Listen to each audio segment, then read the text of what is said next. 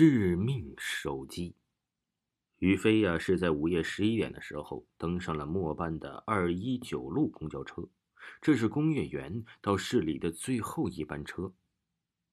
很多在工业园上班的人呢，因为要加班，都是这个点才下班的，所以人还是很多。上车投币的时候啊，于飞略带威胁的看了看那个小胖子司机。小胖子司机看到是于飞呀，有些畏惧的点点头，眼神闪烁，那样子呀，好像就是老鼠见了猫。于飞是个小偷，上一次啊，于飞也是坐在小胖子司机的公交车，因为啊，这一趟人多，所以啊，好下手。于飞早就踩好点了。这一次啊，于飞看上的是一个中年男子，当时中年男子正坐在公交车的最后一排靠里面的座位，恰巧他旁边的座位是空着的，真是天赐良机呀！所以于飞很不客气的就坐在了旁边。因为是晚上，又是快半夜了，中年男子显然是做了一天的工作，累了，所以坐在座位上，靠着窗户昏昏欲睡，甚至啊还轻微的打起了鼾声。于飞坐在他旁边，不时的假装用手触碰了中年男子，中年男子都没反应，显然是完全睡着了。随后于飞啊就肆无忌惮的观察着男子，发现男子的钱包简直来说呀就是在送钱呢。二话不说，于飞就正要下手了。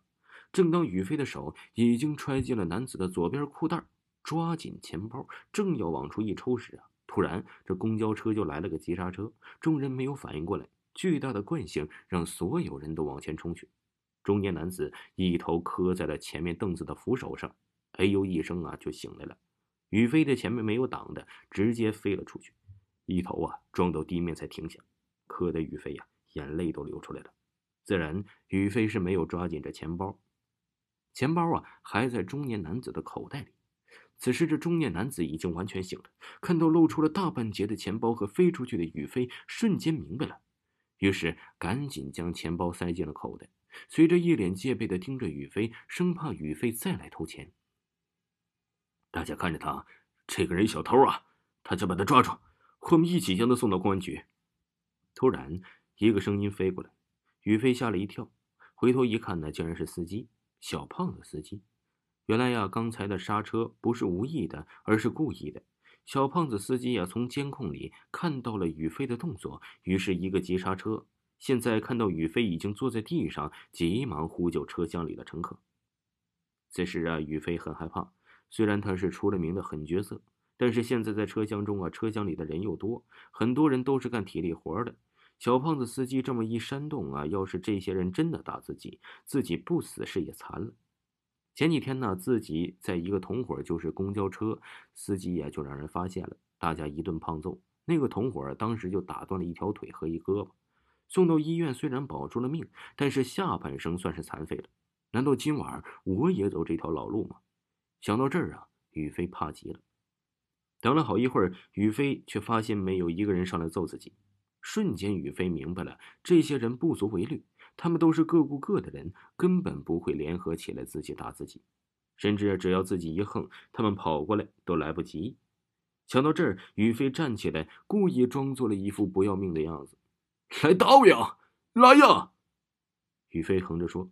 众人没敢看于飞的眼睛，纷纷让开于飞。于飞大喜，随后啊就来到了小胖子司机面前，劈头盖脸就是一顿揍。你这个小猪猪，还敢坏你爷爷的大事，看我不打死你！你给我记住，好好记住你爷爷的样子，以后见着我就绕着走，不然我见你一次打你一次，听见没？直到打的小胖子司机只有出气没有进气，于飞才打开车门一溜烟走了。他还是怕那些乘客会联合起来打他。现在于飞上了车，看着小胖子司机，他正一脸慌张地望向别处。于飞冷笑两声下，看来呀是学乖了，真是不打人不成器呀，狗不打不成狗啊。随后于飞呀又朝这个小胖子司机呀晃了晃拳头，那意思呀是再明显不过了，老子来上班来了，你好好开你自己的车，不要多管闲事，要是还敢给老子捣乱，这次啊小心我扒了你皮。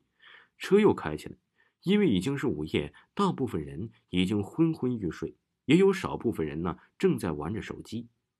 车厢很安静，其实啊，一直都在打量着周围的人，他要判断那个人呢好显瘦，哪个人身上装的钱多，并且能被自己拿走。很快呀，这雨飞就选了一个好下手的对象，一个站在窗边的女子，面容姣好，一身白裙子，一个水蓝色的手提包，正望着窗外出神。不知道啊，是灯光的原因，还是化了妆，女子的脸看的呀，真的是很苍白。慢慢的，一点一点靠过去，雨飞一阵大喜，女子的包的拉链啊，竟然是半开着的，省了不少事。他就把手啊伸进了包里，很快摸到了一部手机，正准备往出拿，猛地一个急刹车呀，吱呀一声，全车人又往前顿了一下。雨飞呀，更是狠狠的扯了一下女子的包。完了，这是女飞的罐头。没想到啊，这女子竟然没有感觉，而是用手拨了拨弄乱的头发，接着又望着窗外发呆了。抓住时机，雨飞呀就迅速的把手机装进了自己的兜里。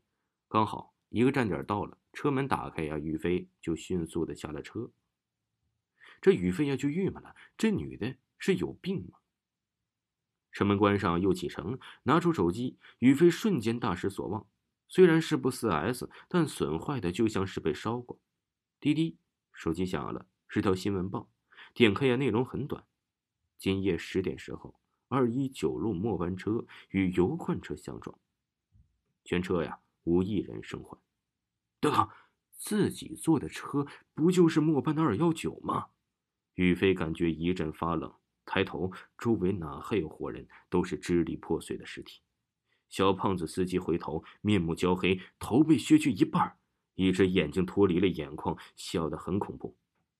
欢迎坐车，我的新乘客，嘻嘻嘻。